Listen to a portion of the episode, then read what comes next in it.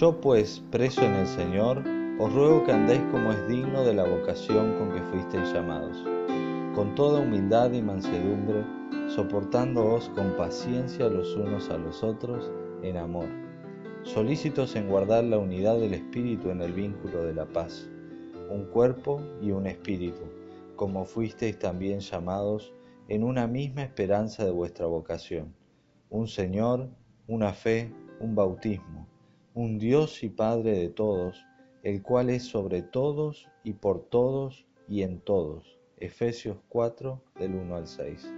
Bienvenidos a Proyecto Libre, historias, teología e influencia del movimiento de los hermanos libres.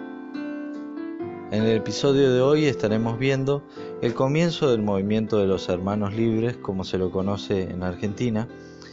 A principios del siglo XIX el Señor obró en la vida de distintos hombres en varios lugares del mundo motivados en parte por el dolor ante la frialdad, clericalismo y la separación sectarizada de la iglesia de ese tiempo, un fuerte sentido bíblico de la unidad y la sencillez del cristianismo primitivo, dejando de lado cualquier preferencia denominacional, marcó las bases de un movimiento espiritual cuyo impacto llega hasta nuestros días y del cual aún podemos aprender y, por qué no, imitar. Hombres como Edward Cronin, John Nelson Darby, Anthony Groves, Robert Chapman, George Mueller, son algunos de los nombres que resuenan recordando los comienzos de este movimiento.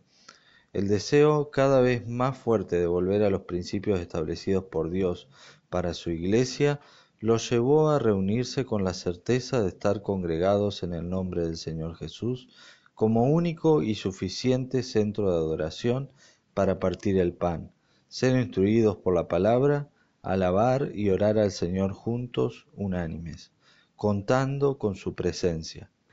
A lo largo de la historia del cristianismo, el Espíritu Santo ha movido el corazón de hombres y mujeres que fueron conducidos con un sentido noble, recibiendo la palabra con toda solicitud, escudriñando cada día las escrituras.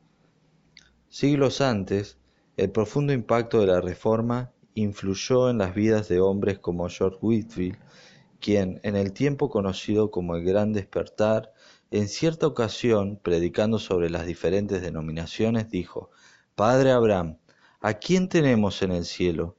¿Algún episcopal? No. ¿Algún presbiteriano? No. ¿Algún independiente o metodista? No, no, no.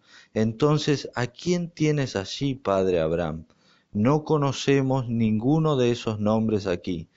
Todos los que están aquí son cristianos, creyentes en Cristo, hombres que han salido victoriosos por la sangre del Cordero y la palabra de su testimonio. Oh, ¿es ese el caso? Entonces Dios, ayúdame, ayúdanos a todos a olvidar el tener nombres y volvernos cristianos de hecho y en verdad. Los cristianos de ese entonces serían llevados a la unidad y trabajar juntos por la causa del Evangelio. Sin embargo, pronto las estructuras eclesiásticas, jerárquicas y favoritismos denominacionales volverían a opacar la realidad de la unidad visible de la Iglesia de Cristo, por la cual Cristo oró al Padre, para que todos sean uno, como tú, oh Padre, en mí y yo en ti, que también ellos sean uno en nosotros, para que el mundo crea que tú me enviaste. Juan capítulo 17 versículo 21. Philip Noon detalla cinco nobles objetivos perseguidos por estos hermanos y que tienen vigencia para nuestros días. Tener el Señor Jesús en el centro de todo, porque de Él y por Él y para Él son todas las cosas. A Él sea la gloria por los siglos. Amén. Romanos 11:36.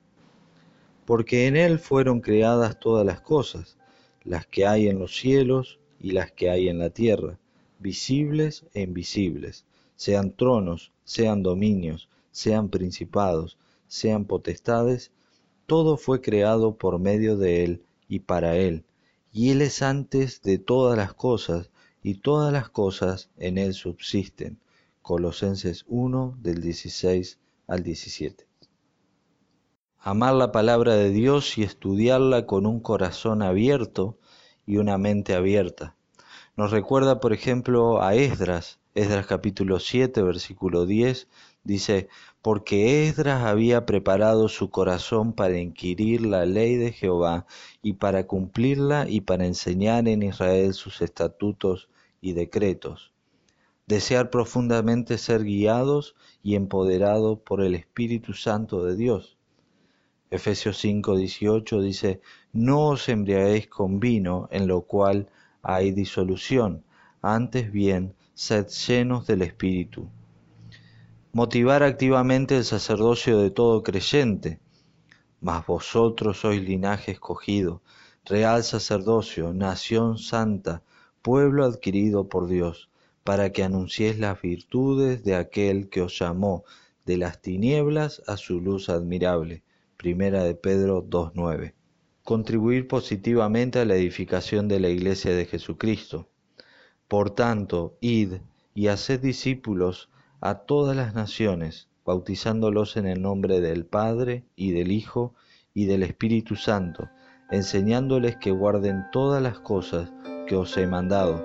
Y he aquí, yo estoy con vosotros todos los días hasta el fin del mundo. Amén. Mateo 28, del 19 al 20.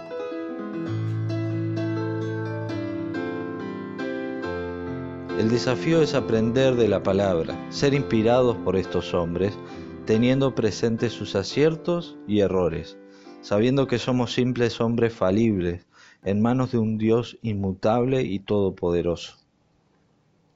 Nuestra oración es que este episodio haya sido de bendición para tu vida. Te animamos a que releas el episodio que vamos a dejar en la página y también que lo compartas con otros que sea de bendición para tu vida y que te anime y te motive a seguir creciendo en el conocimiento de nuestro Dios y nuestro Salvador Jesucristo.